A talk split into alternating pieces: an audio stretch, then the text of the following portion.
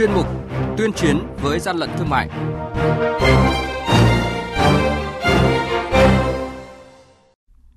Thưa quý vị, thưa các bạn, thực hiện chỉ thị số 01 của Thủ tướng Chính phủ về việc đôn đốc thực hiện hiệu quả nhiệm vụ sau kỳ nghỉ Tết Nguyên đán nhâm dần, lực lượng quản lý thị trường tiếp tục tăng cường công tác kiểm tra, kiểm soát thị trường, kịp thời phát hiện và xử lý nghiêm các hành vi kinh doanh hàng nhập lậu, hàng giả, hàng kém chất lượng, vi phạm về an toàn thực phẩm, gian lận xuất xứ hàng hóa. Đặc biệt, toàn lực lượng sẽ tiếp tục thực hiện cao điểm kiểm tra, kiểm soát, ngăn chặn hàng giả, hàng lậu trên sàn thương mại điện tử. Hàng nhái, hàng giả, hậu quả khôn lường.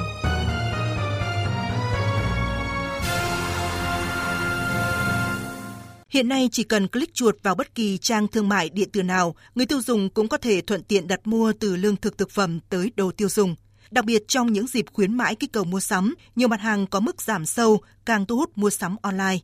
Đi cùng với sự phát triển của thương mại điện tử, nhiều tổ chức cá nhân đã lợi dụng loại hình kinh doanh này để thu lợi bất chính bằng cách kinh doanh buôn bán hàng hóa giả, hàng xâm phạm quyền sở hữu trí tuệ, hàng hóa không rõ nguồn gốc xuất xứ, Thậm chí, nhiều gian hàng trên sàn thương mại điện tử lớn cũng chào bán hàng kém chất lượng, hàng giả mạo. Những chiếc túi hàng hiệu hay nước hoa mỹ phẩm của các thương hiệu nổi tiếng thế giới được giao bán với giá vài chục nghìn cho đến vài trăm nghìn đồng. Ông Nguyễn Đức Lê, Phó Cục trưởng Cục Nghiệp vụ, Tổng cục Quản lý Thị trường cho biết, sau Tết Nguyên đán, vi phạm kinh doanh trên thương mại điện tử có diễn biến phức tạp. Qua công tác kiểm tra xử lý thì chúng tôi đánh giá về mặt khách quan thì thương mại điện tử là môi trường ảo Do đó, việc để xác định danh tính của các tổ chức cá nhân tham gia vào hoạt động lợi dụng nền tảng thương mại điện tử để kinh doanh hàng giả, hàng kém chất lượng hay hàng xâm phạm quyền là việc tương đối khó khăn. Phải phối hợp với lực lượng công an để sử dụng hệ thống định danh cá nhân để mà nhanh chóng với thời gian ngắn nhất để chúng ta xác định được chủ thể tham gia. Tuy nhiên, việc tham gia đấy vẫn bị một hạn chế đó là người mà có định danh cá nhân đấy chưa chắc đã phải là người thực tế tham gia và người ta có thể bị lợi dụng dưới một hình thức nào đó. Theo Tổng cục Quản lý thị trường, liên tục trong thời gian triển khai cao điểm kiểm tra kiểm soát thị trường trước, trong và sau Tết Nguyên đán nhâm dần, lực lượng quản lý thị trường cả nước đã phát hiện bắt giữ hàng loạt vụ tập kết vận chuyển mua bán hàng giả, hàng kém chất lượng, hàng vi phạm sở hữu trí tuệ. Đáng lưu ý, các đối tượng chủ yếu lợi dụng hình thức livestream trên mạng xã hội để tiêu thụ hàng giả, hàng nhái, hàng vi phạm bản quyền. Mặc dù đã quyết liệt đấu tranh ngăn chặn,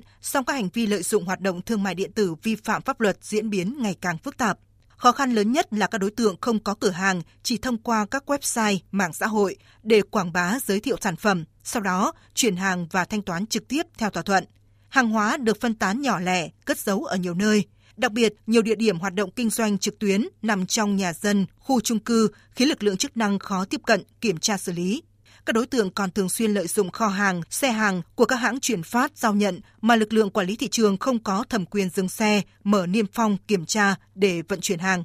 Bên cạnh đó, việc truy xuất, lưu trữ các giao dịch thương mại điện tử, hàng hóa giao dịch còn gặp nhiều khó khăn do lực lượng quản lý thị trường không có thẩm quyền đề xuất lấy các sao kê ngân hàng, theo dõi giao dịch tài chính của đối tượng. Ông Trần Việt Hùng, Phó Cục trưởng Cục Quản lý Thị trường Hà Nội cho biết, để ngăn chặn hàng giả, hàng nhái kinh doanh trên kênh thương mại điện tử hiện nay, thì công tác phối hợp là quan trọng nhất. Quản lý trường Hà Nội chúng tôi có kênh là tiếp nhận được qua đường dây nóng, thì hầu hết là cái khiếu nại là trên các trang thương mại điện tử. Ví dụ mua phải hàng giả rất nhiều, nhưng nếu mà vi phạm về sở hữu tuệ về những nhãn hiệu lớn thì rất dễ hãng đi theo xác nhận xong luôn xử lý nhưng mà nếu mà xâm phạm quyền thì cực kỳ khó nó phải làm theo quy trình làm theo nguyên tắc và xử lý cũng phải theo quy trình. Thế và phải có thời gian giám định rồi phải có phối hợp kết hợp với cục sở hữu tuệ kéo dài thời gian và làm rất là khó. Chúng tôi rất mong trong phối hợp với các cơ quan chức năng là một quan trọng nhất của xử lý thương mại tử này.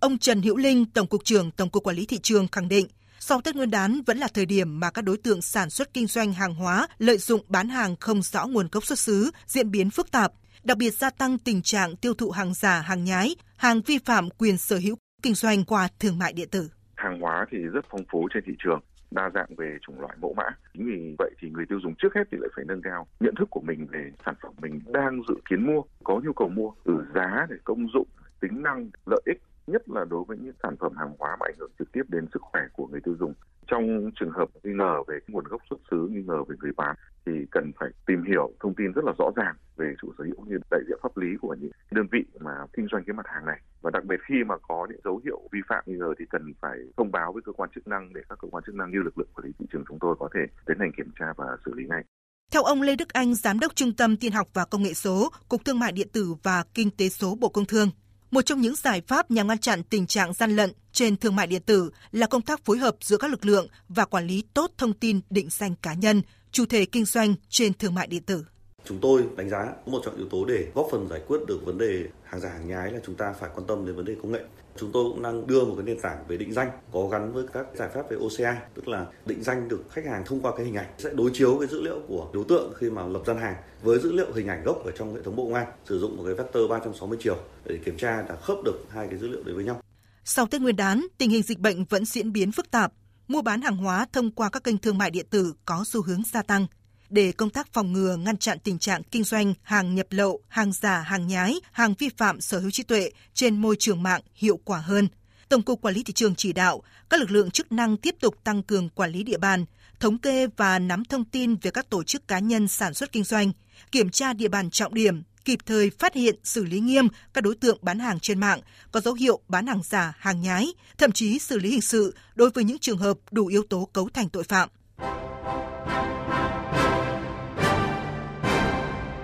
Chung tay chống hàng gian, hàng giả, bảo vệ người tiêu dùng.